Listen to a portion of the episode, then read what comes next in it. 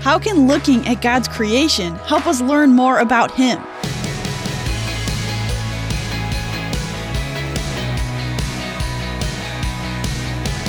Hi there, my name is Emily Tenter, and welcome to Unlocked, your daily key to unlocking God's Word in your life.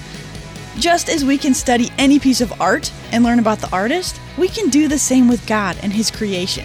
Our story today explains what I mean. This one was written by Lizzie Joy and is called God's Nature. I recently planted sunflowers and realized the nature of the great outdoors reflects God's nature. Consider the seasons. There's an objective order to them. It's always hottest in the summer, and birds migrate to warmer places in the fall. There's a right and wrong time for things to happen. Yet, there's also a flexibility. For example, there aren't set days for sunflowers to bloom. Although it would be wrong for them to bloom in winter because they would freeze, they could pop their heads up any day of midsummer or fall. This is a lot like God's commands.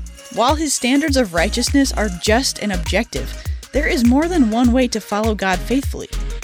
For example, God commands his people to honor their parents in Exodus 20, verse 12.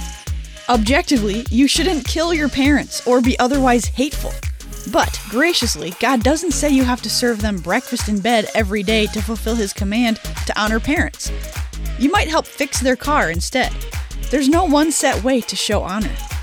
But even so, we all break God's objective standards. We all sin. Yet, He has made it possible for us to receive a clean slate. God extends mercy to us through Jesus. Because Jesus paid for our sin by dying on the cross and rising from the dead, everyone who puts their trust in Him can be forgiven. Our sins separated us from God, but because of what Jesus has done, we can be with God again, our loving Creator who is both just and gracious. There are other touches of God's nature on earth. The relationship between husband and wife is meant to show how Jesus and the church love each other. Ephesians 5 21 through 33 tells us that. The relationship between parents and children is meant to show God's protection and nurturing. Matthew 7 9 through 11. Our thirst for water reminds us of our desperate need for God. Psalm 63, verse 1.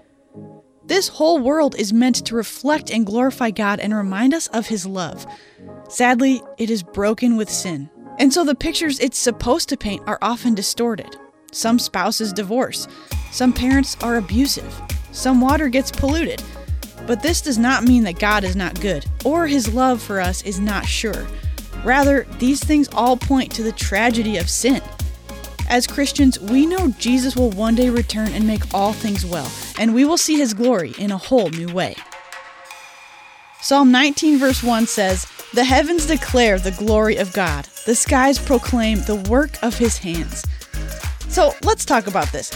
How can looking at God's creation help us learn more about Him? Think of some parallels that you see in nature that reflect God's nature. The Bible has a lot to say on this topic. Check out in your Bible Job chapter 12, verses 7 through 10, and Romans 1, verse 20 to keep God's word alive in your life.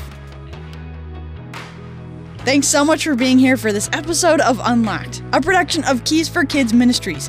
Keys for Kids is reader and listener supported, which means we rely on the generosity of friends just like you to keep Unlocked going strong. If you'd like to partner with us, you can make a financial gift on our website, unlocked.org/donate. And that is it for me. Thanks again for being here. Until next time, I'm Emily encouraging you to live your life unlocked, opening the door to God in your life.